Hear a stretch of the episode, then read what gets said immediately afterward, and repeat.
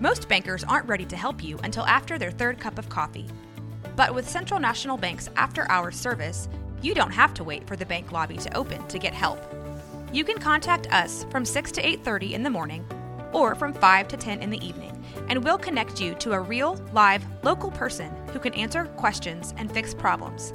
7 days a week. Bank different. Bank Central. Central National Bank. Member FDIC.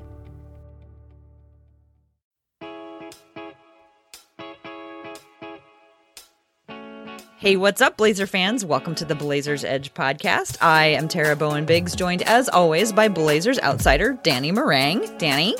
Oh, hello. What a wonderful introduction, Tara. Why, thank you very much. Um, it is a pleasure to talk Catch to with you. a compliment start. I know. Now you got me all screwed up. I don't know what to do. it's wonderful to talk to you today, Dan. Um, been itching to talk to somebody about basketball. There is not a lot happening um, in the basketball world because football seems to have taken over the entire internet. Although I've been watching a lot of WNBA, which has been really fun. Today was the last day of the WNBA season. And apparently, officiating is just as weak and soft there as it is to me. Yeah, they had a highlight of an ejection that was like the look on the ref's face was hilarious because They were literally trying to ask the ref if they could play rock paper scissors instead of a jump ball. that's what they were doing. That no no joke. Well, That literally the and, and the ref turned around and like bumped into her. yeah. And her hand touched him, and he, oh boy, I I, I have looks like I found a new set of refs to hate. in any case, I've been enjoying it the last uh, couple of weeks. There's been some good, good basketball going on, and I have to say, watching Brittney Griner play, it reminds me of all the times you said that Damian Lillard just needs to pass over the top to Yusuf Nurkic because she plays with her arms just straight up in the air, running around the paint with her Elbows arms- out, hands together. Right, and they just have to throw the ball somewhere in the vicinity, and she just grabs it. And I was like, that is what Dan means between Damian and Yusuf Nurkic. Although I will still take the bounce pass for style. Hey, don't get me wrong. I don't mind a bounce pass. It's the bounce pass like below the knees. Do not make somebody that large bend down that far to get the ball because then not only do you have the problem with them bobbling a catch, they've got to bring it up from there, and that just puts him in a bad position. When you put it up high, he keeps it up high, and a guy that big with the ball already that up that high going with momentum, guess what happens? People get the hell out of the way. Yeah, yeah. No, I it just really uh, brought it into focus for me watching all the WNBA I've been watching. But anyway, NBA, let's talk about that. We took some questions tonight uh, from By God, Rip we need? City. Yeah, to find out what is on everybody's mind. So let's go through those. And then I have an interview that I did with Ben Taylor that we'll play at the end of it. But first, let's find Yes. out what's on everybody's mind in Rip City. So the first one is from Sir Wheezy, also at Wheezy Sir. Okay, so the question here, I need you to take a deep breath and let me get through the question.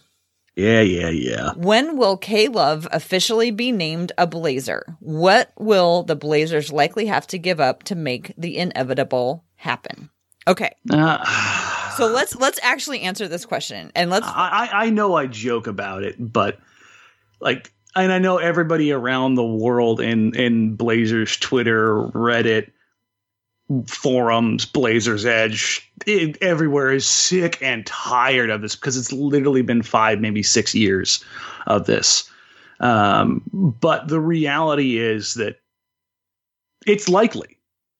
Like it, it, it genuinely is a likely occurrence at this point. Like everybody that I've talked to from around both organizations and people that I trust, these overtures have been made in the past. Like they have had discussions about Kevin Love. Kevin Love is a big name still. Uh, I don't think the fit is the absolute best, but Portland has $43 million in expiring contracts and they need to make a move for a player of consequence.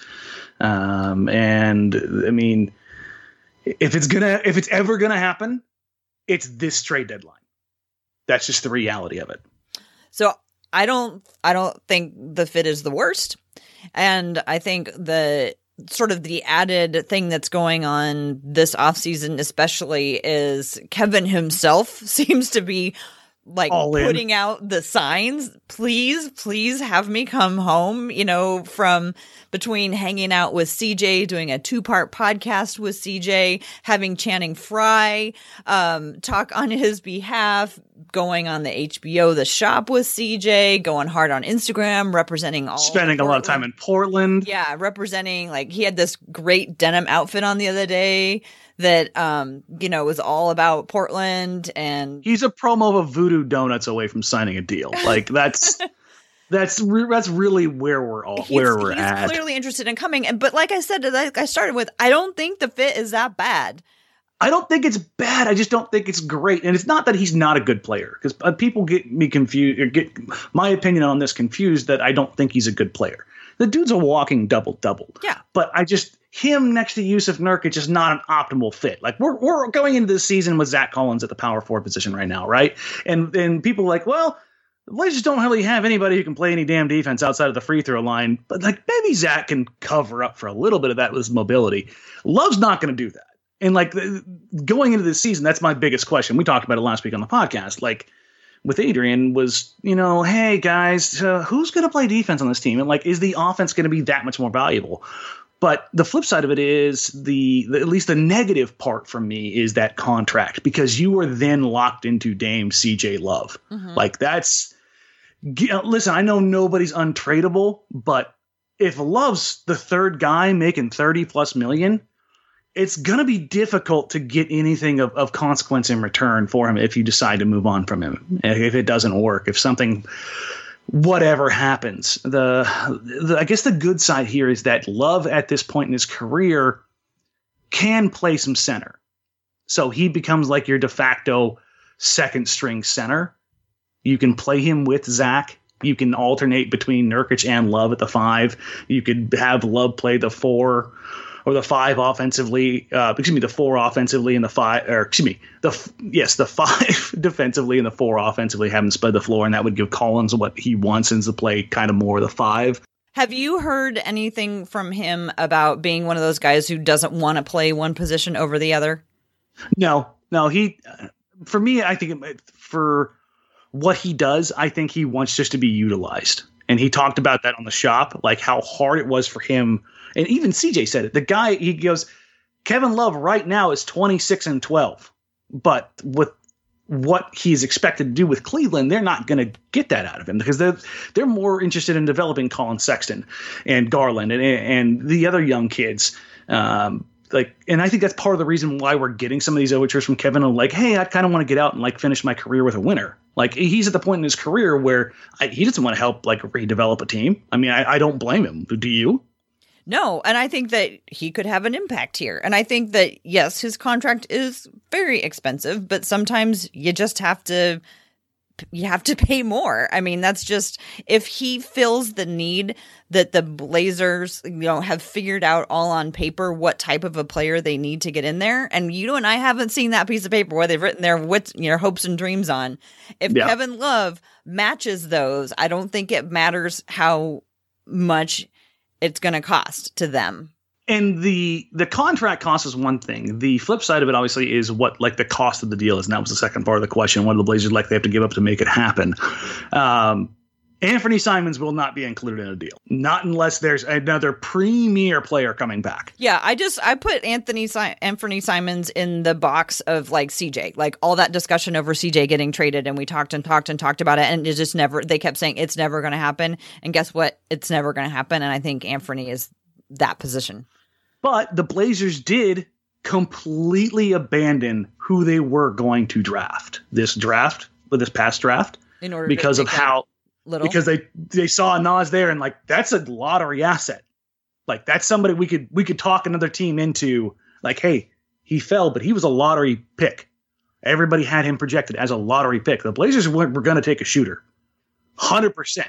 And then they saw Nas there, and they're like, "Uh, we didn't expect him to be here." I think they I think they had him like twelfth or fourteenth on their board. So they, they were the, where they were drafting. There was no chance he was going to be there. And when he was, they're like, "Uh."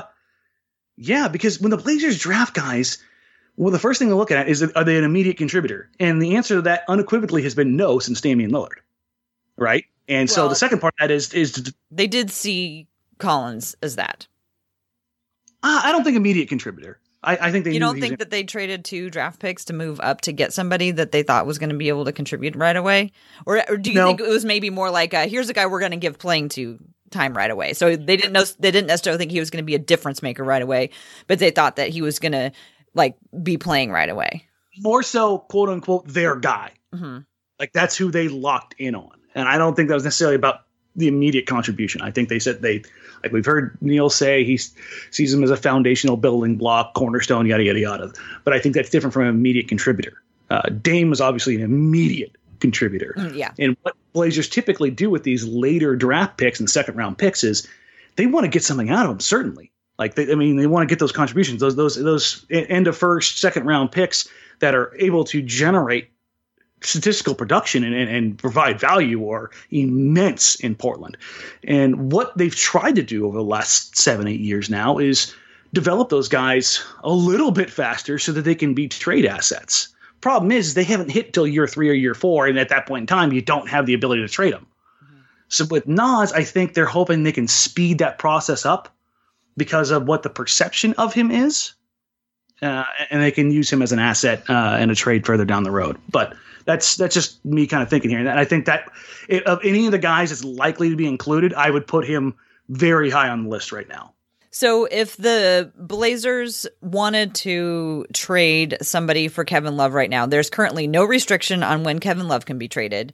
There's no restriction on a, a lot. There are a few Blazers who can't be traded for a while. So just so people are aware, um, Hezonja, Gasol, Tolliver, and Hood, you know, none of whom make close to what uh, Kevin Love makes. Uh, none of them can be traded until December 15th. So if somebody for some reason won one of those guys, they'd have to wait until after December 15th. You think it's most likely that it's near the trade deadline. And if it's near the trade de- trade deadline, what a lot of people are talking about is that Whiteside would be um, the trade, the person traded. Whiteside makes 27 million and Kevin makes uh 28 million. With Whiteside, they could add somebody like Gary Trent Jr. or Nas, and it would still the money would still work out for a trade. Yeah, yes, and and talking to people in in around Cleveland, the the thought is that little's not enough to get it done with Whiteside. That it would have to be a third team involved. I I know that Cleveland has had discussions that uh, with Kevin Love about trading in the past. I know that they they there were deals that were close to being done that a lot of people don't know about, um, and it was because the asking price was very high. Uh, I, I think the the prevailing thought is that Kevin Love won them a title or helped them win a title with LeBron and Kyrie. That 30 seconds of defense at the end of that last game.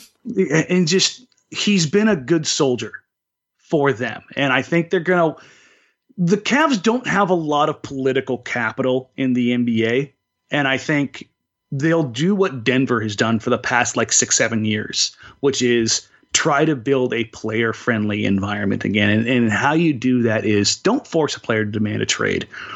Know kind of what's going on within your organization. Know your players. And if Kevin's gonna bite the bullet and and be there for you, but you know he's not happy or he's not 100% thrilled to be in that position, you try to get him a place that you know he, he would like to go. And I think they'll give him that good soldier treatment uh, at the deadline. Now, in between now and then, the price is going to stay high because there's no reason for them to deal him early. There just there just isn't. But at the deadline, they realize, hey, we're not going anywhere. We could get some young assets. We can get some cap relief. We can maybe be a player in some free agency. We can add another young small forward to the mix. I think that's something they have to look at. Okay, well, we were supposed to go through that one quickly. And so here we go. I think that one's the one that's going to take up the most time. Let's be honest. right. Well, yeah, I think so. We, we see you out there, Kevin. All right. Rip Village at Rip Village. Uh, great question. I love this question. How does Stotts evolve his defensive scheme featuring zero perimeter defenders? So, my first question is do they really have zero? Uh, they've got maybe one plus defender. I mean, like, if you, so, you know, Bazemore, Bazemore, Hood's got length. and then, you know, Collins, could that, you know, he could be one. That's so- I think it's stretching it when you put him as a perimeter defender. He's a defender. Well, but he's not going to be hanging around the basket because that's where Sam Whiteside's going to be. So he's got to be somewhere. I I think he's okay out to 18 feet. Like I think this is the year where we kind of get to see him operate in more space, and the jury's still out. But like one through three, their best perimeter defenders, like athletically, are Bazemore Hood and, and realistically Nas. Like that, if Nas is going to find any way onto the court this year, that's how he does it. Because I mean, he's an athlete unlike they have on this roster with size. Okay, Like- so but the thing that I love about this question is the evolution of the defensive scheme because I don't think it's they you don't think they change at all. I mean, they still got Whiteside playing they close just slot somebody in to do exactly what Al-Farouq Aminu and uh, Mo Harkless did with this completely different personnel who have not shown that they can do that. They just throw them in there. I mean, I'm not I'm not being saying that to be facetious because it does seem like the way that they've developed this defense over the course of many years is that it's not supposed it's not supposed to be sexy. It's supposed to be one that everybody can do once they get the hang of it. The, the thing is, I, I totally get what you're coming where you're coming from on this, but the the crux of the Blazers defense will always be dependent on one a big guy in the middle, and this is always the, the asterisk here is with Dame and CJ. You don't have the size, length, and ability to put a lot of pressure on the ball with those two out there. They, they, they just don't have that in their bag. Now, Dame has shown he can hold his own one on one. He still gets lost sometimes in pick and roll coverage, and that's that's always going to be his bugaboo. But like taking on a task in the playoffs of, of going man to man with with with Westbrook, he was just fine. hmm I mean, uh, Jamal Murray did fine. Like they're not hiding Dame anywhere. But the flip side of this is they're also not going to sit there and, and try to send Dame or CJ to trap and blitz or, or send a double somewhere. So if you're not going to do that, especially with how guards are in the NBA, and I don't think you're going to send Rodney to do that. Like you may see a little bit of additional ball pressure with the second unit, with with like Bazemore or something like that, but I just I don't see them really changing. I, if anything, if if there are any changes, I think they simplify things even more. But I, I I don't see them like going too advanced on anything. So when you look at how they've played defense over the last like four years or so, they their whole thing has been to hold down how many shots the opponent takes from three.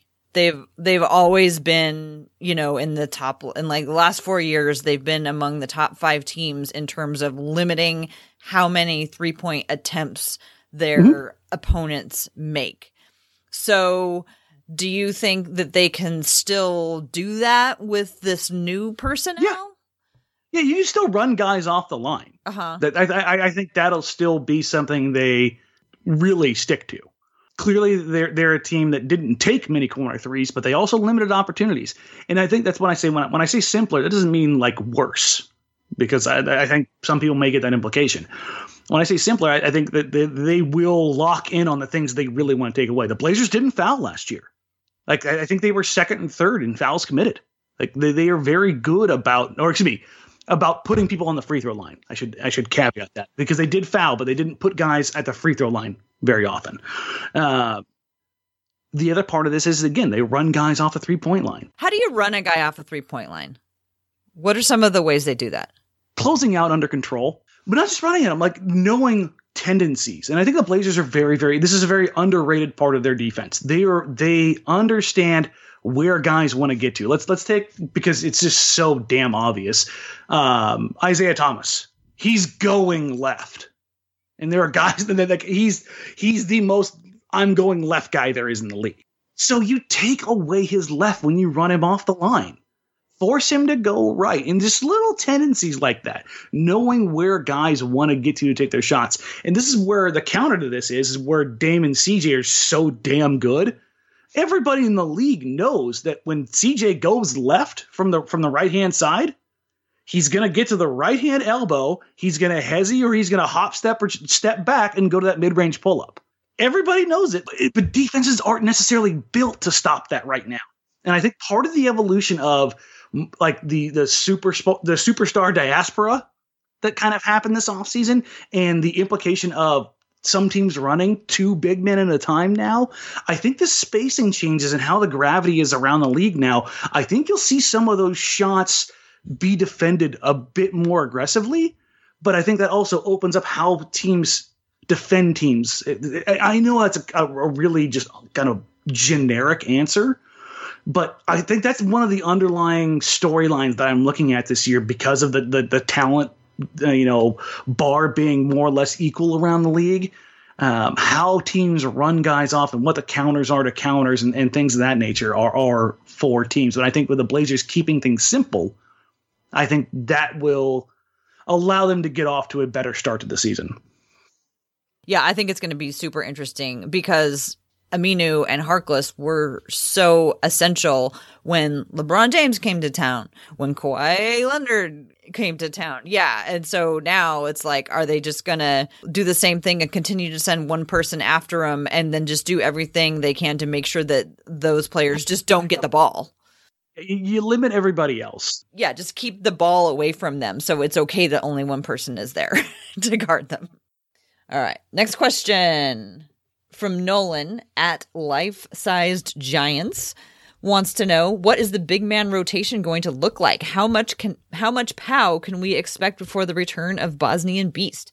Who fills that small ball for four role defensively? Uh, I think if you're looking at the small ball forward. Start hit that at first. That's that's going to be Mario. Uh, people may be people may be surprised by that, but I think Mario is going to get a big chunk of that. We're certainly seeing a little. He can roll, or just because he's generally athletic. He, he's he's athletic. He has potential to be a positive shooter. Like it still hasn't really shown yet, but it's still better than Evan. And we saw Evan fill that role. Uh, I think you'll see the starting lineup is going to be Zach at the four, obviously, and Whiteside at the five until Nurk comes back. And then when a lot of things can get really weird if, if, if Nurk comes back and Whiteside's still on the roster. Well, but you also got to think it's like Nurkic isn't going to just step right back into like starting center no, minutes. I mean, certainly not. He's going to be worked in. It could be till the playoffs, I would think, until yeah, before he's up to speed. Yeah, certainly. Um, but I, have seen a lot of people are saying that Zach's going to get 20 plus minutes at the center. I, I don't see that happening. I think Whiteside's going to get probably 28 minutes at the center position, and you're going to get Gasol between 12 and 15. People think that Gasol's not playing, and I'm like, Gasol's playing, folks. Like that's that's been driven home pretty solidly by people to to me that would be in a position to know such such things. And, and I'm I'm kind of assuming that like Meyers last season when he played, he played 14 minutes. And that's kind of sort of the role that I was thinking that Powell might get. Exactly. And I think, he, but the thing is, I think he's going to play more consistently right. than Meyers. Uh huh. Like every night. Yeah. I, Powell's going to be an every night guy. Like that's, that's how it's been explained to me. Um, Tolliver, I think, is the guy that's going to be more in the Meyers role. Okay. Like in, in particular situations, Tolliver is going to be the guy that comes out off the bench and gives you a spark as a three point shooter. Mm-hmm. Uh, will Zach get minutes at the five? Yes, but I think it's going to be in particular situations where I think they kind of threw him a little bit into the fire to see how he would do to start the season last year. And I think they're instead of doing that, I think they're going to ramp him up mm-hmm. as far as minutes at the five. Because uh, there were times where he was overmatched, and there were times where he had great games. And I think they want to see him be successful. And, and Zach said it himself; he got down on himself when he, he had poor performances. And I think getting his mentality right and knowing he's supposed to be a contributor and that they are counting on him and he's going to get minutes and he's going to get opportunities, excuse me, are going to be huge for his development. So I think they're gonna they're gonna be a little bit more precise with how they employ him at the five. Like putting Zach out there when at the five when Embiid's on, out on the floor is not a good idea. You know what I mean? Like it's just it's not fair to him. He's he's not the the the the, the physical specimen that Embiid is. So and, and not that Gasol is, but Gasol knows every damn trick in the book.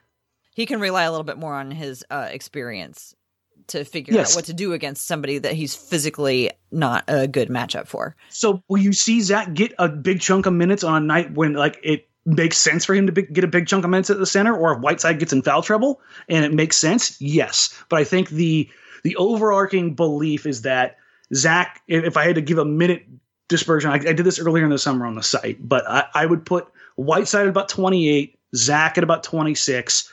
Powell gets between 12 and 15, and then you can insert Hezonja at the the small ball four. Uh, uh, Tolliver gets a few minutes, and the, obviously the wild card is, and we've talked about it the last couple weeks. Does Skal have a great camp and, and and make an appearance as you know, like you've said, like the Noah Vonleh, just like guaranteed minutes. Like here's eight minutes to to scout. Let's see if we can get something out of him. You know.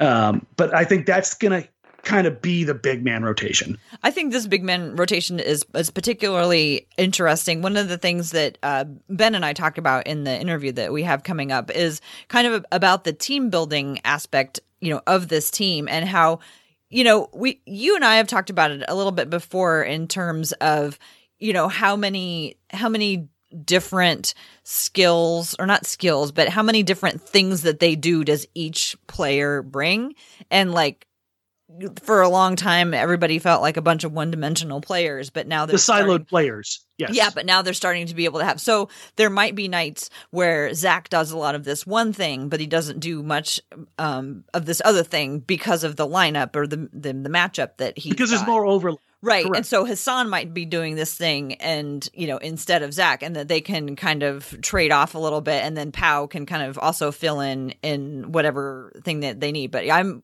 kind of pretty fascinated by the the forward lineup and you know, even to the point where I'm wondering like, you know, the way they always had Dame and CJ and then no backup point guard, but just another another guard where they could all and I'm wondering if like they could do something similar with the forwards. Like they don't really have a backup center. They just have a plan where they always are playing, you know, s- two tall guys front.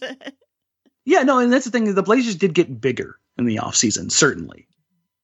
Like having Powell and having um, now Zach at the four, uh, Hezonja at the four. yeah, Zach at the four is bigger than Aminu. I hadn't thought about yeah, that before. yeah. I mean, you're going Yeah. you're going from six nine to a legit seven foot. I mean, they're significantly bigger, the, and and Hassan is every bit a massive human being. So I mean, they're they're a bigger and Rodney. Rodney's long uh, at the three. Uh, so they're they're a they're a bigger. bigger. Yeah, they're they're a big. I mean, and your your starting point or your backup point guard is Anthony Simons. I mean, Anthony's six four, six five. Yeah, I mean, they're like they're a bigger team. So like, I think it's gonna. Like, we, we've talked about this throughout the summer. Like the storylines that I'm looking for. That's certainly up there. How tall everybody is? Or just the fact that they're a longer team than they've been. They're a longer team in general because I think that that can cover up for some deficiencies. Like being longer is a good thing. hmm Yeah, it is. Are you ready to move on? Yeah. All right. Uh, Madam Acacia wants to know Will the Blazers issue a field guide so we know who everybody is? And that is why you read the programs, folks. You know Yep. what? They go to all the pro- all of the uh, trouble to print up the programs. So read the programs. You know, I went to Ashland a couple weekends ago to go see plays.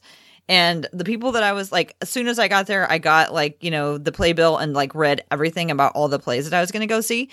And the people that I was with, they had like no idea like who any of the people were, and I was like, "Oh, it's that person." And and I was like, "You didn't you? It's right there. They they provided a little book that said who's They're- playing. they're free. whom." Yeah, exactly. so, uh, but I it will definitely be needed. My biggest thing is I keep forgetting about players. Like I'll be like, "Oh my god, I forgot about Anthony Tol- Anthony Tolliver. yeah. Totally uh, forgot uh, about him. I feel so bad." I think once we get, and we've already seen the the, the trickle. Uh, Hezonja's in town. Zach's in town. Oh, okay. A couple of guys are already at, at, at the PF getting geared up. So I would expect that we'll we'll start getting a little bit more content, so to speak, of uh, scrimmages and and and like uh, right before we hopped on to record, Hezonja was was on Twitch saying this is my first li- live stream. Uh, he, he he's our gamer replacing uh, Meyers in that sense. he got his system all set up. Yep, he said this is my this is my, my first live PDX stream. so they didn't do a Labor Day weekend mini camp. Um, they didn't. They haven't gotten away anywhere, which kind of surprised me. I kind of thought because they had so many new players, they might do a team bonding trip. It doesn't look like that has happened. Do you think it will? if it does, it won't happen for probably two weeks because the uh, the rodeo trip, the you know the around state deal right, that that starts this week. right.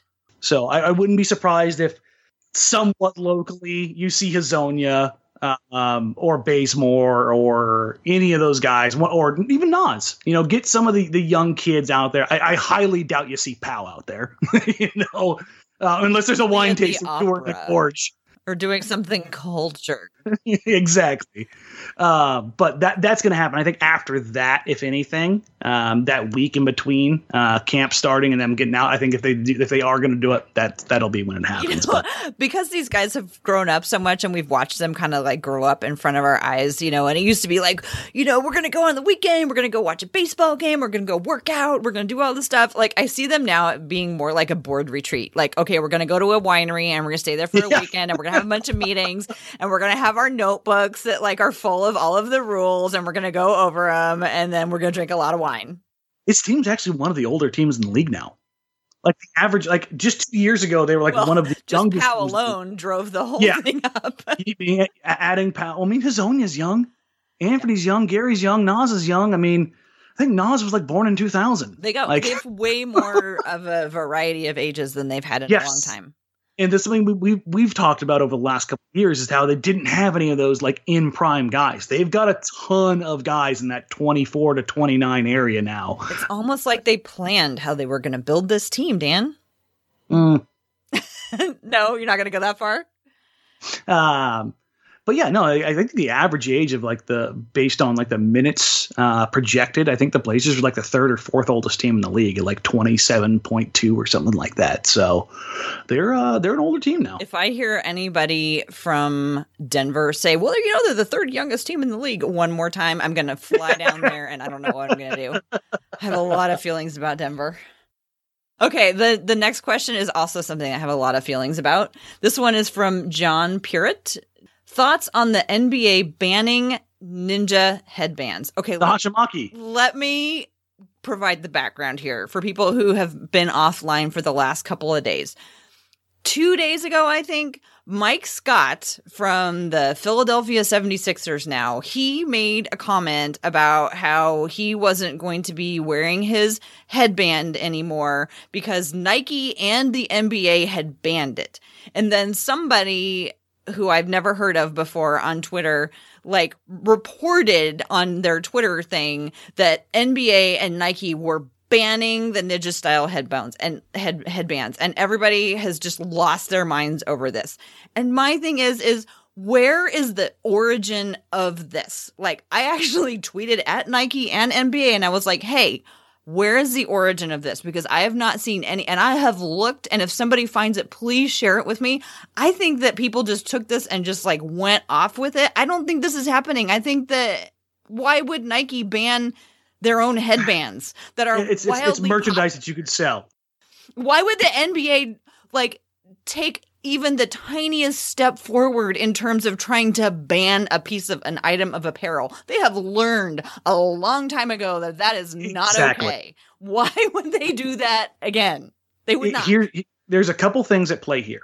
If that is true, or if or if it was true, and it got out, and Nike and the NBA were like, "Uh oh," because if had they had this plan and they just did it and it was done, it'd be one thing.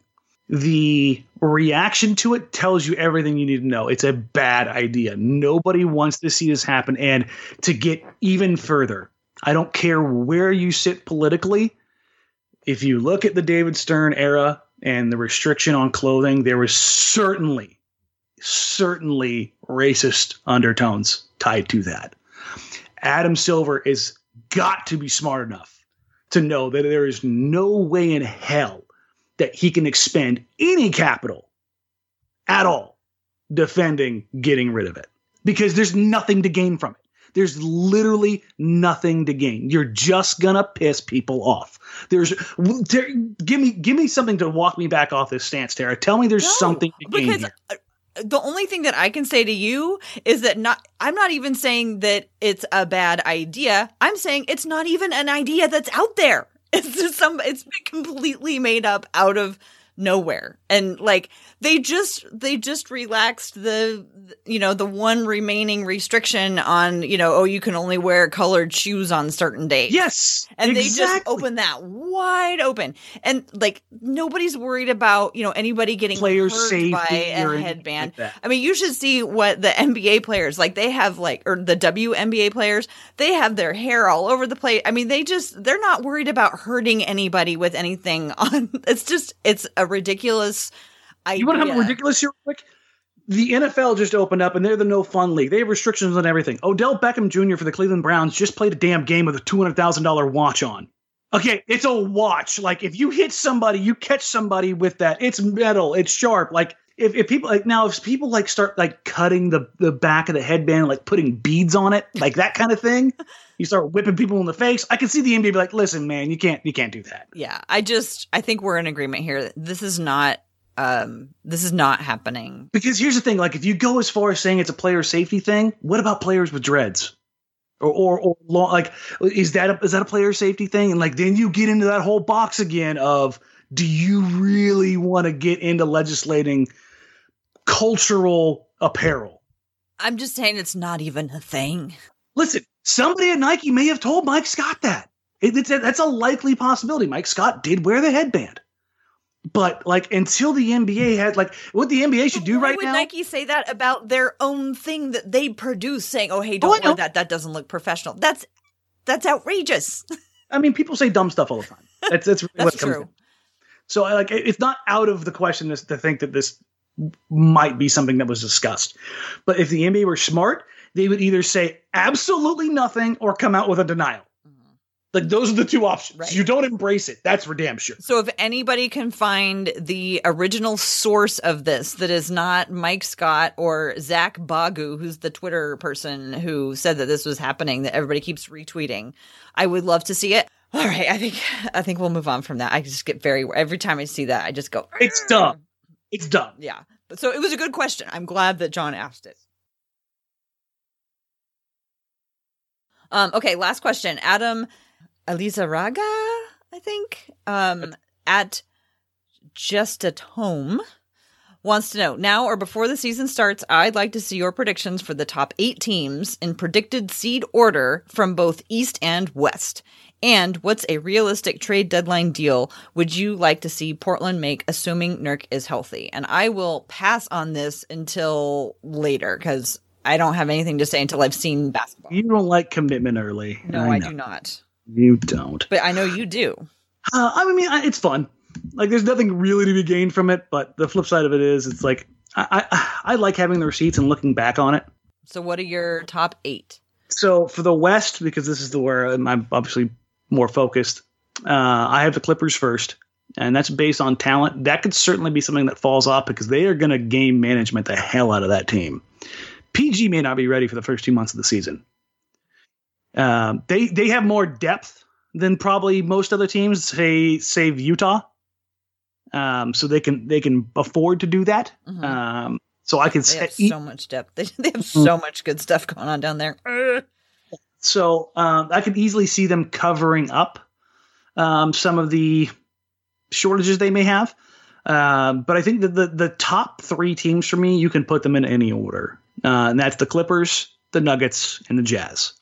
I think those are the three best teams and the three deepest teams. I think both teams have second units that can just put the fear of God in you. Uh, the Jazz clearly loaded up by getting Mike Conley over Ricky Rubio. I think that's an upgrade, but I think people are overemphasizing that. I, I think they're under emphasizing. You you know how I feel about Conley, and as it pertains to the Blazers, he's the second best defender of Damian Lillard I've ever seen. Chris Paul being first, and I think in head to head matchups, that's that's problematic for the Blazers.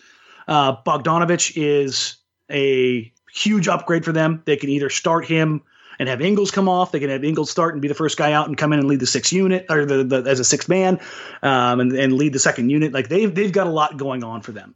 Uh, Denver, I mean, yeah, Portland beat them in this in the playoffs last year. They brought everybody back. They're a year older, and I just think that you know Well, you know, they're the third youngest team in the league. Sorry. perfect. Continue. Makes sense. Then the next tier, I think, really is the Lakers, Rockets, Warriors, and Blazers. And this is going to depend on health, fit, how things play out. Uh, people, I, I- I think that when healthy, Portland is a better team than the Warriors are right now. But that's obviously a caveat of they don't have Klay Thompson. If Klay's back, that's still a hell of a lot to overcome. And really, like, I think people sleep on Steph too much. But I think as Portland is constructed, I think in the regular season, I think they're better fit to be a team that goes more for regular season wins, if that makes sense. But the flip side of this is that yes, you heard me say Houston. Houston is either a boom or bust team. Like Russ getting downhill at you, like in the playoffs, is one thing. Regular season Russ is a different beast. Like he's still a triple double monster. Dividing up the touches between him and Harden is going to be interesting. So fascinated to see what happens there. They could easily just completely implode, but they could also win 55 60 games. Mm-hmm. Like that's that the the spectrum for them is probably wider than any other team. Yeah, I mean, like Harden doesn't show many signs of tapering off, and now he doesn't have Chris Paul to contend with. So, I Yeah. mean, he has Russell Westbrook, which is a different kind of challenge, but I could see them having better synergy. Yes, and, and, and I know that Russ is not a shooter, but now you maybe alleviate some of the stress on Harden of being the primary ball handler. Like Harden as a spot up shooter is lethal. Um, so uh, it's going to be interesting. as much. Mhm. Yeah. Okay, so you've got in your second tier. Say that again. The Lakers, the Rockets, the Warriors, and the Blazers. Okay. Now the Lakers are are predicated on health, certainly, because if something happens to Bron again, like he's Or Anthony Davis. yeah, I mean, for the most part, AD has been pretty damn healthy. Has he? He has. He's had some nicks here there, but nothing ever serious. Um, Bron, I worry about a little bit because a groin issue at his size, at his age, that's that's a bit much. Could linger. I don't care how good you take care of your body, time remains undefeated. Uh, it's going to be interesting. I, I think those teams like there's there's two tiers, the one through three, and then the, the four through seven, and then eight could be anybody. But man, are people sleeping on the Spurs? Dejounte Murray is a damn good player. I've heard people say that Derrick White is going to make people forget about DeMar DeRozan very quickly. I mean, they they were hit harder by injuries than maybe anybody else last year, as far as like to their impact players. Um, so I, I would pencil them in now. And the caveat here is there is a team in this mix that's gonna get injured, like the Spurs did. Like it just it happens. And a team like Dallas, Sacramento can easily easily find their way in. Or a team like the Spurs that has all this young talent could rattle off wins like crazy and bump one of these other teams down or out. You had the Blazers at seven. Is that where you think, or do you think they're just part of that three or that group of four who are uh, somewhere between four and seven? excuse me, when I ran these these simulations, everything that I came across had Portland finishing on average. Uh, I believe it was like six point two. So I would say four because they always do a little bit better than the projections say, don't they? Certainly, yeah. And, and this this is not like oh these are where this is where they're going to end up. This is like okay as things sit right now, and we're going to know a hell of a lot about this Portland team real quick. I mean, those first eighteen games are going to be like, well, either they better win forty of their final fifty, Yeah. or uh, they did better than, than everybody kind of anticipated. Like I think those are the two ways I think that this is going to go. Yeah, November's going to be a month. Well, uh, we'll have to go over the schedule soon. Yes, and then if we're looking at the Eastern Conference, it's Milwaukee, Philadelphia, and who the hell cares? Sounds good to me. Realistically, that's just that's just how it is. I'm like totally they, okay with that. those two teams are just significantly better. I Boston, sure they're gonna link team. Honestly, if I was gonna pick a team out of the East that I, I think could really put some fear into people, and it all depends on whether he comes back healthy, is the Pacers. Mm, okay. Oladipo. Pacers, if if Vic comes back good and early enough, I think this is the year Miles Turner finally kind of gets it all together. And I think that that Coach Nate has done a hell of a job developing those guys. Yeah, I mean, I don't have anything to add about the East, but I'm actually kind of excited to watch uh, more teams in the East now because there's been so much turnover from the Blazers. So now I'm actually interested to see what happens in Miami and I'm interested to see what happens in Atlanta. So I'll probably be paying more attention to the East than I have in a long time, but still not that much. Well, I think we did it. We got through all the questions that had been sent to us. So I think it's time now for me to go ahead and introduce the uh, interview with Ben Taylor. For those of you who don't know ben, who Ben Taylor is, he is the author of Thinking Basketball, which is a book that I love. And what it's about is it's it's really about how like how our brains watch basketball to help us understand like the like the shortcuts and the tricks that our brains do to try to process the massive amount of data that you have to take in when you're trying to watch a basketball game or even afterwards after you're trying to like look through all the stats and try to find out what happens. Uh, Ben is a cognitive science, or he comes from a background of cognitive science, and so like he's really knows about how the brain works. And kind he, of a smart guy. Yeah, super smart. I had no business talking to him, but love his book and was really happy that I got a chance uh, to talk to him about it. So here we go. This is Ben Taylor, author of Thinking Basketball. He's also the host of the Thinking Basketball podcast, and he uh, writes for his website Backpicks. And he occasionally writes for some other places too, which he will fill you in on at the end.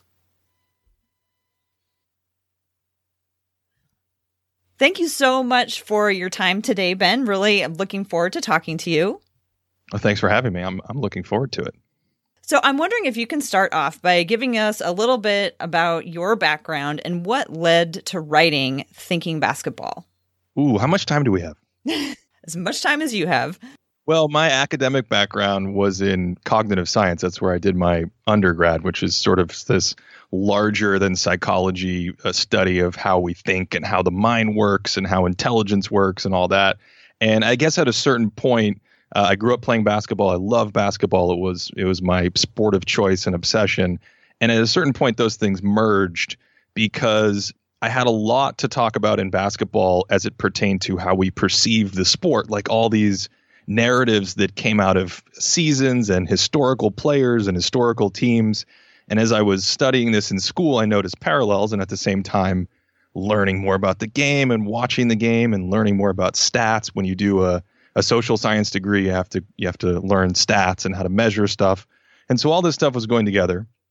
At a certain point, I wanted to write a book, and I started writing a book mostly about the basketball research that I had done and you know x's and o's and i had done a lot of hand like studying film and hand tracking and trying to introduce new metrics and um, understanding how large scale studies and stats had worked.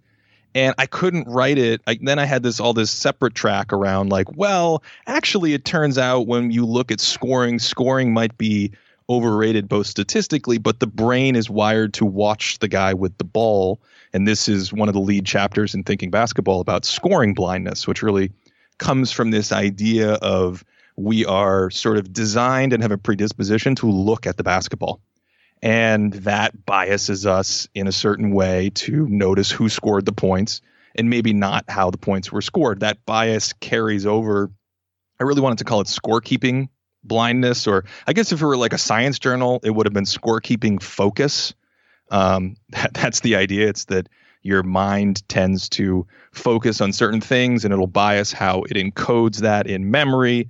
And so these things just all kind of like merge together. And I realized I couldn't write the book without talking about how we perceive the game and the sort of underlying uh, basketball science and philosophy, if you will. So, basketball player turned cognitive scientist turned writer. I, I guess in a way, um, when everyone meets me, they say, well you're you're larger than i thought. And i always say why? And they say well i don't know just nerdy folks i imagine as being small. Well you said you started off with the love of basketball. Did you have a favorite team when you were growing up? I had a lot of favorite teams. Um, i guess some people would describe me as a basketball polygamist. It is very fitting that one of my all-time favorite teams and if anyone has heard any of my other uh, podcasts they will know that i mentioned them the early 90s blazers. Oh Yes, with um, uh, I had an irrational love for Terry Porter. That's not irrational at all. Can I just say that? That makes perfect sense. Tell me more. That's the team I fell in love with basketball watching. Man, Jerome Kersey running down the wing. Um, Kevin Duckworth coming in, um, you know, returning with the broken hand. Oh, so good. Banging into people um, at very high. I, even Uncle Spliffy, Cliff Robinson, back in the day uh, was quite quite the and they were I just really enjoyed that team. It was quite a team, very very athletic, very dynamic, and they had a run. Um, so yeah, that was one of that was one of my teams that helped the uh, the love affair blossom. Well, awesome. Well, back to thinking basketball. So I know what I would say that I think your book is about, but what do you explain it to people when say people say, "Well, what is your book about?" I've learned that it really depends. I try to find out sort of the angle or perspective of that person's fandom, and then the answer changes slightly depending on that. So uh, sometimes I say, you know, more generically, it's about sort of the false narratives that we fall into, that we're designed to fall into about the sport. Um, from another perspective, it's really about how critical thinking and teamwork and team building all fit together to sort of maybe in counterintuitive ways uh, lead to an outcome in basketball that we don't expect this teamwork versus individuality element of the game that coaches and everyone has talked about for years, but still feels like it gets lost when, you know, 90% of hot takes and first takes are about, you know, the greatest player ever. Right. Would you be interested in hearing what I think the book is about? I would love to hear that. Yes. So, the way I read the book is I use it to help myself be a responsible fan. Um, because you talk about within the book, you talk about certain heuristics and biases that we all bring to watching the game. And you talk about how the game is super complicated and super complex. And first of all, there's like you said earlier, there's a ton going out, uh, you know, out on the court, and we're all just trying to watch the ball and see what's going on. And then there's all the data that comes in afterwards, the piles and piles and piles of stuff that now gets spit out, you know, instantly. And then on top of that, you have like the narrative of, you know, um, what's the popular story behind these two teams that are meeting up. So there's all this stuff coming at us.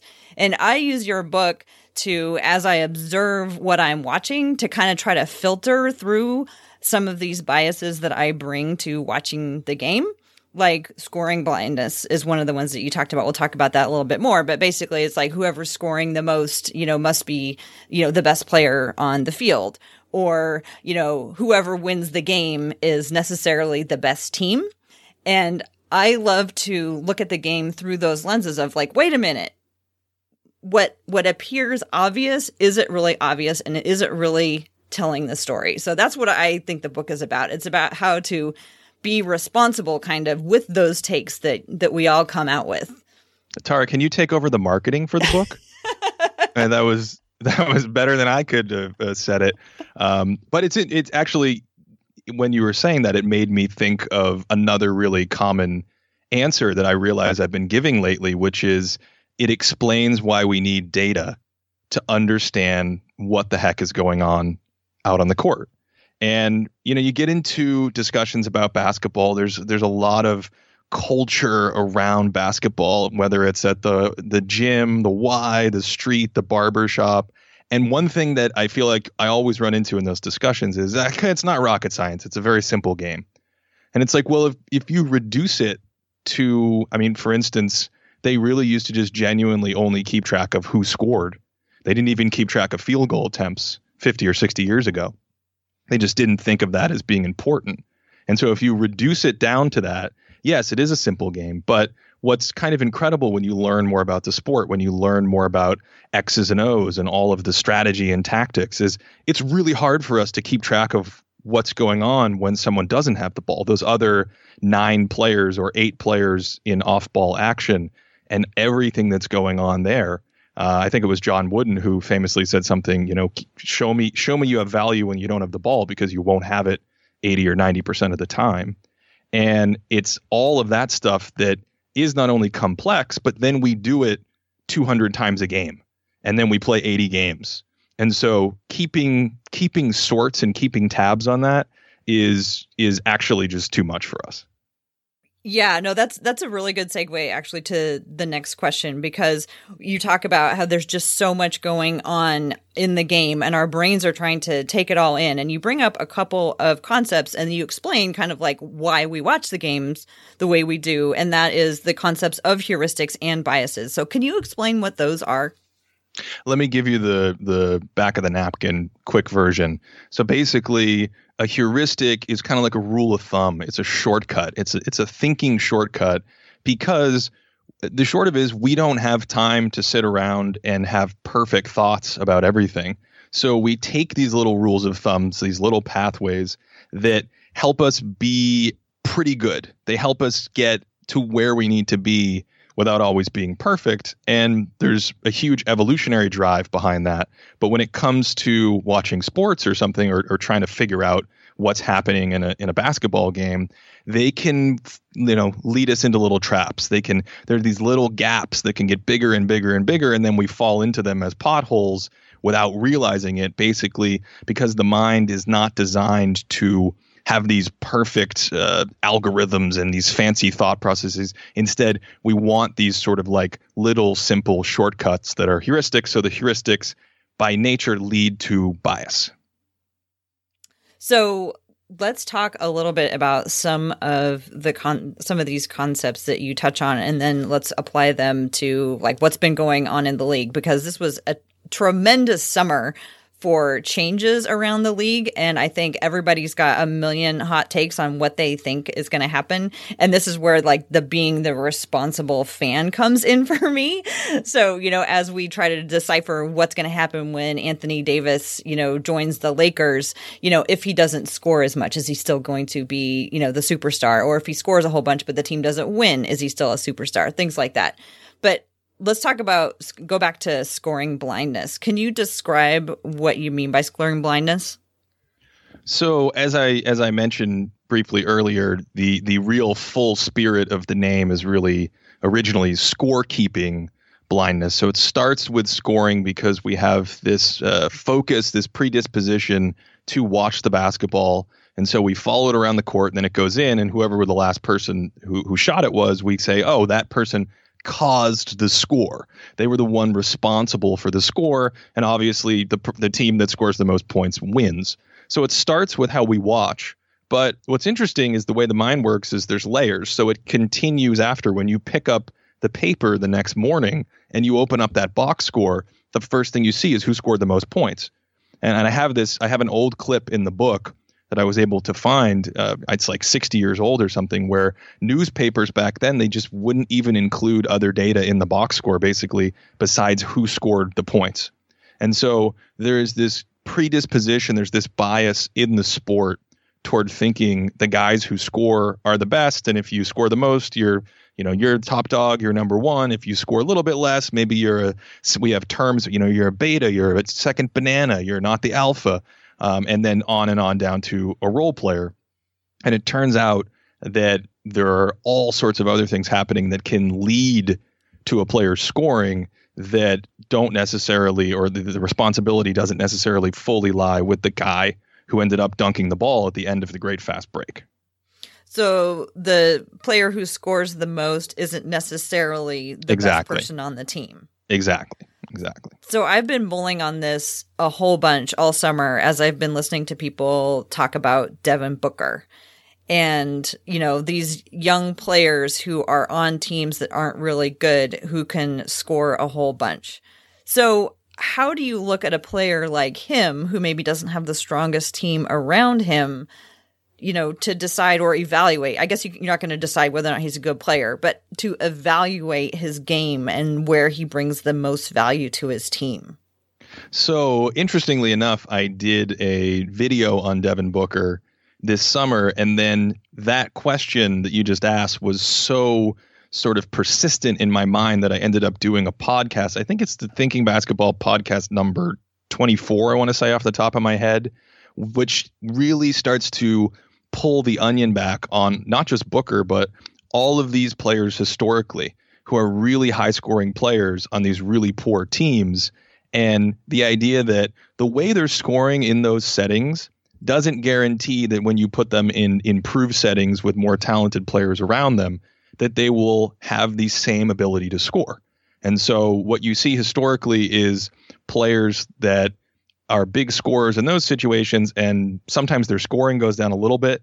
Sometimes it goes down a lot. Sometimes their efficiency goes down.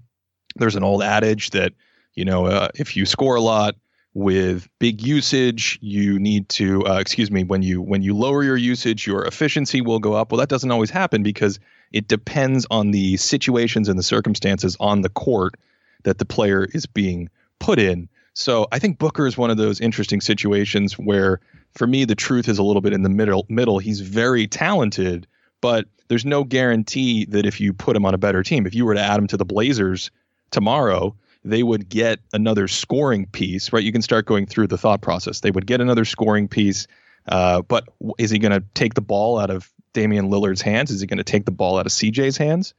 What are the lineups going to look like defensively? Uh, you know, who's who's playing? Are they changing how they play off ball? Are they changing the offensive system in any way? These are the things that matter, not just on team A, a guy scored 25 points a game. On team B, a guy scored 25 points a game. When you put them together, you get 50 points a game. Well, I'd love to know what you think of some of the moves that the Trailblazers made this summer. It's been a real confusing summer, I think, for a lot of us here in Portland, because on the one hand, they made a whole bunch of moves um, after having, you know, preached continuity for a really long time. And suddenly they moved a bunch of players who were, you know, not the core of the team, but were certainly very important to the team. So I'm wondering, let's let's start with kind of the well, the tallest one anyway. Although maybe Pau Gasol is taller, but I'm talking about Hassan Whiteside uh, coming into at least hold the spot for Jusuf Nurkic while he recovers from his broken leg. Um, what are your thoughts on that move by the Trailblazers? So, especially in light of what we just talked about with team building or how guys go together, I think the theory of Whiteside to me is nice here because you add you you have a potential defensive upgrade. You don't have a guy who demands the basketball, uh, who needs 30 post post touches a game or something like that. And in theory, he can come in and upgrade the defense, be a rim protector, have a paint presence. But I keep emphasizing in theory here because Whiteside is a little more, you know, his history is a little more enigmatic or inconsistent. He certainly has the talent around the rim and in the paint to go hunt shots and block them and and and provide some defensive backbone. But he's a guy who I think statistically at times, especially if you look at his full set of numbers, you know, I just, they kind of blow me away because I so rarely look at the the per game slash line, the points, rebounds, assists these days. But some of his numbers in the last few seasons have been huge. You know, 17 points, 14 boards, a couple blocks. But I, I don't know. I, I think the theory is good. I don't know how much, you know, I don't know what you're going to get. I don't know if you can get him to buy in. He does have uh, issues at times chasing blocks. He does have issues at times with rotational awareness. And he's a guy who you look at the package and you're like, oh, this should be a top five or top 10 defender in the league, a game changing defensive presence. And I don't really think he's been that consistently in his career. So th- that's sort of uh, my my first take on on him. So one of the thing major changes that people are expecting is that since Al-Farouq Aminu is gone, that people are thinking that Zach Collins is going to be replacing him at power forward alongside Hassan Whiteside. Have you uh, seen enough Zach Collins uh, to have any ideas and thoughts on what that pairing might look like or how he might do as a replacement for Al-Farouq Aminu, who he was sometimes Al-Farouq was sometimes maligned here a little bit because maybe he didn't have the most outstanding stats, and then sometimes in the uh, in the playoffs he struggled to be a big apparent difference maker. But I really personally believe that he was a really important part of the glue that held the team together. Yeah, he played very well last year. I think he, uh, particularly last year in you know November through March, uh, that kind of like under the radar, the national media is not going to ever notice. I thought he was really important. It's it can be challenging sometimes. To your point about fans uh, being a little disappointed in the playoffs, it's a challenge when you have a roster that really doesn't have any business winning 60 or 65 games, getting to the end of the playoff stretch and having to go against that talent sometimes. So I, I agree with you that I think he was an important piece. The thing with Collins to me, and I do like, like he's another guy. I like the potential of him. I like the promise of him. He's still young. He's flash defensive prowess at times.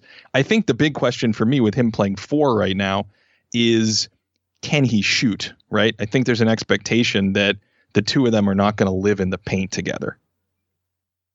Uh, w- alongside Whiteside. Yes, yes, exactly. When they play on, when they share the court together, if they're indeed going to have Whiteside at center and Collins at power forward. You know, is Collins does he have the ability now to stretch and uh, either whether it's play pick and pop or fade out to the perimeter. There's just sort of, and this is something that is touched upon in the book. I actually wrote the section years. I wrote the section in like 2013. That's how long it took me uh, to get around to publish it. But the spacing and the way these guys fit and shooting, these are incredibly portable or scalable skills because when you don't have the ball, you still need to be able to have value.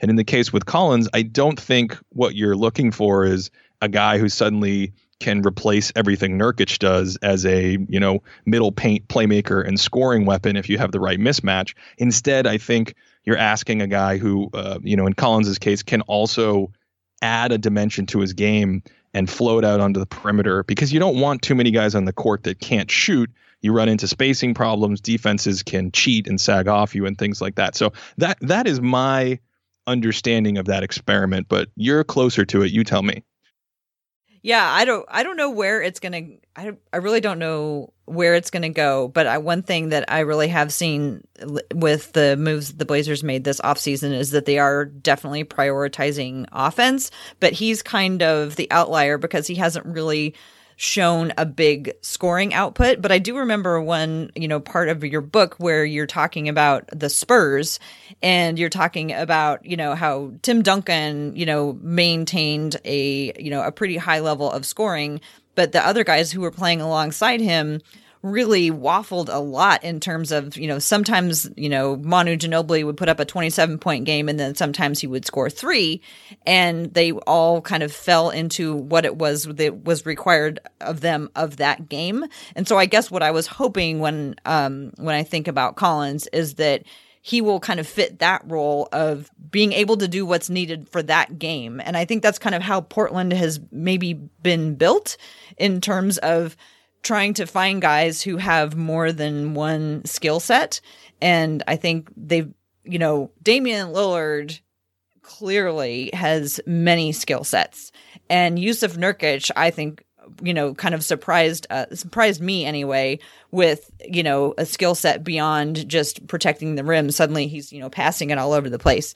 You know, CJ has multiple abilities, and I think what the Blazers are hoping is that Collins will also have some of those abilities. And it just struck me when I was reading that passage about the Spurs that the Blazers had maybe built a team where everybody doesn't have to play the same way every night, where, you know, they will be flexible depending on who's hot and also depending on, you know, who their opponent is and how they can exploit what the opponent is bringing at them. Yeah, I think that's a great point. I'm I'm sticking with you taking over the marketing for the book. Um, so so so for those who haven't read it, that passage was about uh, the 2003 Spurs who were relatively young. They had these guys who would end up becoming Hall of Famers, but it was Duncan and different nights it was different. They, they were either very young or very old. So you know steve kerr has what's known as the steve kerr game where he came off the bench in like the third quarter against dallas and hit five threes or something. And they would have they would kind of take turns. It would be uh, a young tony parker one night having a good matchup and having a good game. Ginobili would have a, a good night the next. That was his rookie season. Even antonio daniels i think on that team. No it was speedy claxton. Speedy claxton who came in uh, and had some good games by the way. Yeah speed, speed. They had they had good names on that team. Um, so it, I think it's a great call on your part because you you get that with teams that are either very young or very old. Um, and sometimes, you know, as we talked about earlier, you have temperamental players as well who fit into that, like Whiteside. And so, you know, Pau Gasol is sort of in the in the sage years, if you will. Um, Collins potentially is up and coming. Uh, another guy who could fit this bill is Anfernee Simons coming off the bench, right? Like it's possible if things click, he's you're going to get instant offense and you're going to get stuff that works on certain nights, and on other nights things aren't going to go as well. And so I think if you have three, four, five of those guys on your roster in the middle or later part of your rotation, you can uh, tread water or excel at times by having a different guy step up in different roles on different nights. That's that's a good point. So we're just about running out of time. So I have two quick questions that I want to throw at you. One is uh, you started to talk about a little earlier about how a lot of the writing that you did for this book, you know, was in, you know, 2013, 14, 15 and it came out in 16. You started writing you you were you were writing this kind of like right at the beginning of just like this total three-point explosion, I guess. Um, I'm wondering if you've thought about um, things that you'd want to go back and revisit, you know, based on like, you know, Morey Ball being a thing now, um, or if you'd ever thought about writing a second edition to address some things that have changed since the first edition was written. I think I would want to publish it earlier since uh, the the ideas at that time when I was floating them around largely in like online message board forums where you can sort of spar and refine the ideas were there was a lot of pushback against them. And I said look and there's even this this one sentence in the book that I still remember because as I was trying to publish it certain teams were winning titles and the game was changing so rapidly. It's changed so much in the last 5 or 6 years since I wrote this and uh, the sentence is something like a team of high level sco- uh, shooters and high level passers would be downright scary.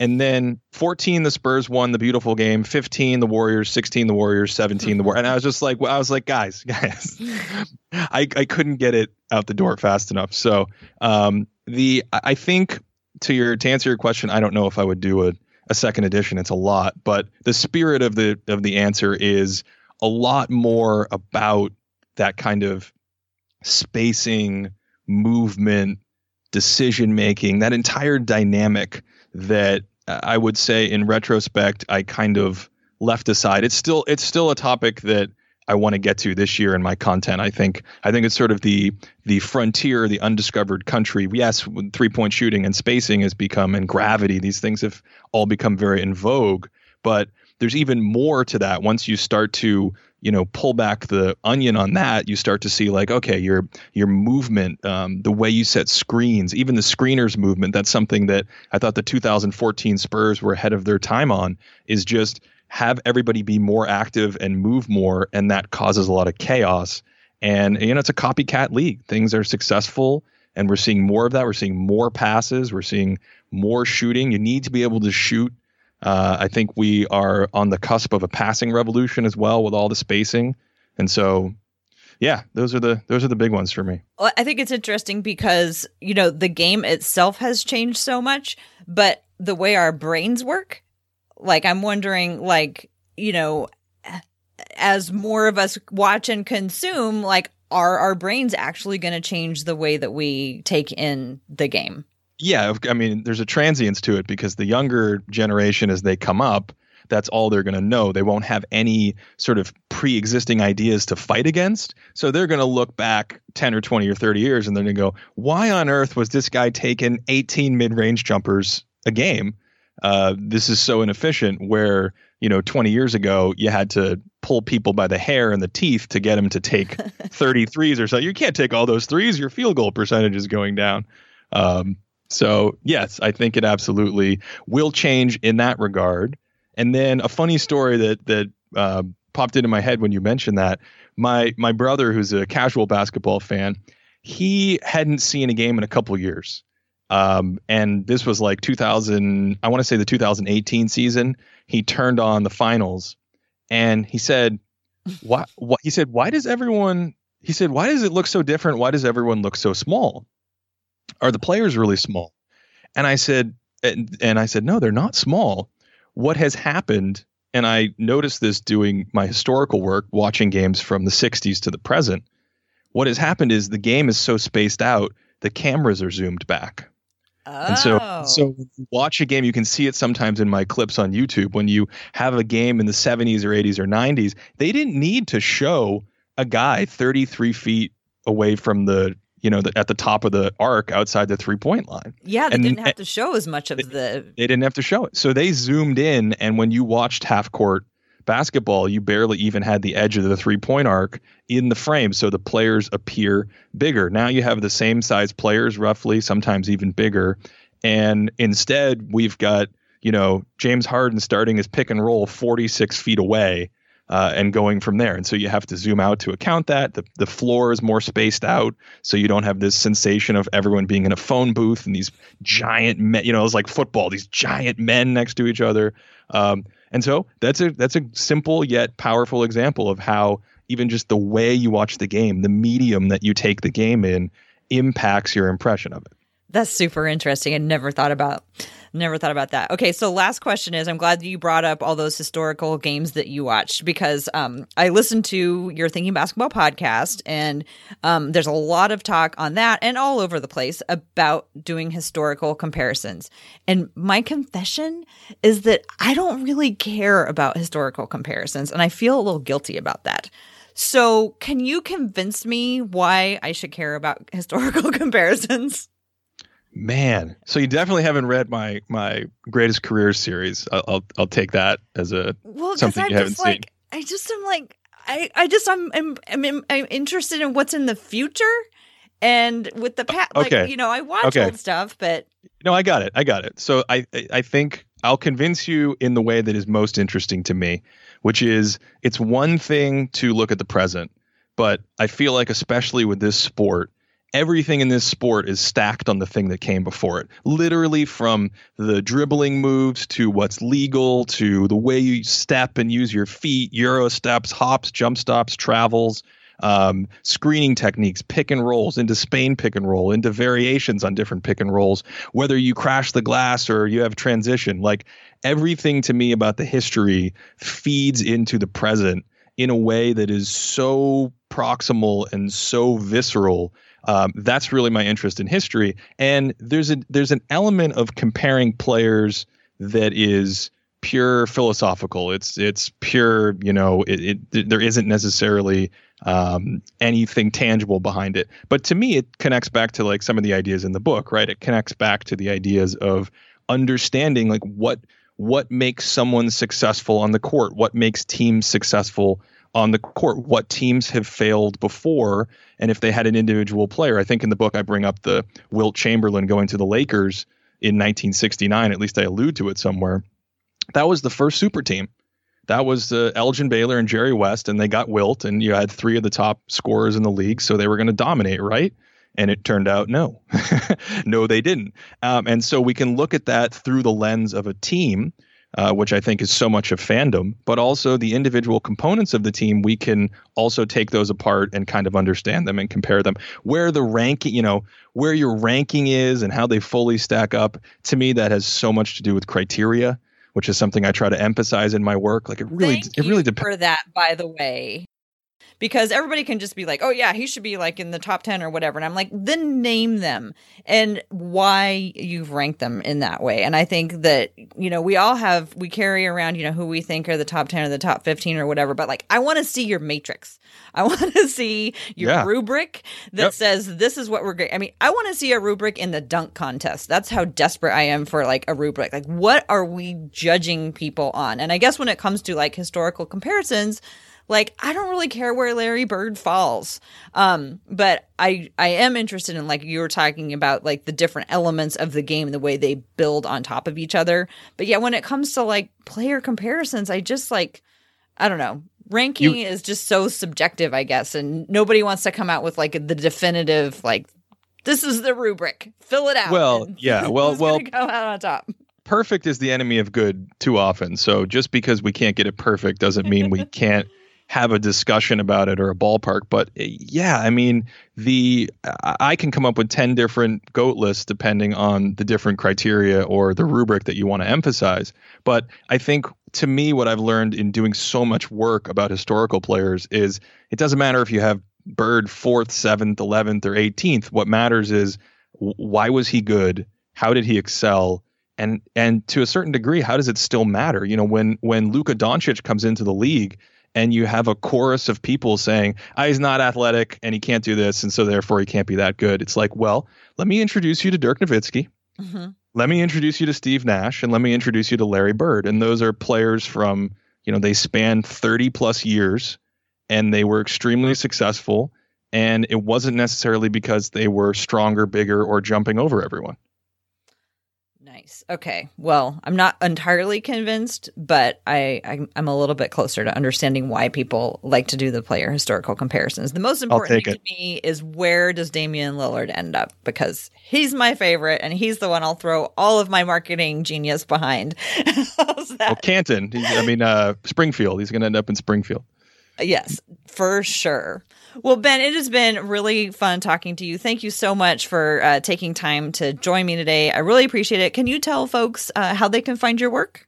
Oh, Thinking Basketball podcast available on iTunes and Stitcher and all those podcast platforms. Thinking Basketball YouTube channel as well. That's on YouTube, of course. Um, my website is backpicks.com, and you can find me on Twitter at ElGee35, E L G E E 35. Thanks again for joining me. I really appreciate it. Thanks for having me. All right. Well, that'll do it for this week's edition of the Blazers Edge podcast. Thanks, everybody, so much for listening. I can be found at TCB Biggs on Twitter, and you can also find the Hoops and Talks podcast, our Thursday podcast on Twitter at Hoops and Talks. Subscribe to the Blazers Edge podcast feed to get our two episodes a week. You can find it on Apple or Stitcher or wherever you get your podcasts. Uh, Dan, go ahead and take us out of here. All right, folks, as always, you can find me on all social media at dmarang, at D-M-A-R-A-N-G, as well as Thursday nights at 6.30 NBC Sports Northwest on Blazers Outsiders with Joe Simons, Shane Brennan, and myself. Uh, we do have a very, very cool announcement that I'll be excited to share once everything is done and in place. So look forward to that. Uh, we do have some more Blazers guests coming on the show before the season starts. So look forward to that. And hopefully, uh, if we can get their agents to agree to make some podcast appearances here as well. I'm working on it. I'm still working on it. um, other than that, uh, thanks for listening. We'll catch you guys next week. Bye.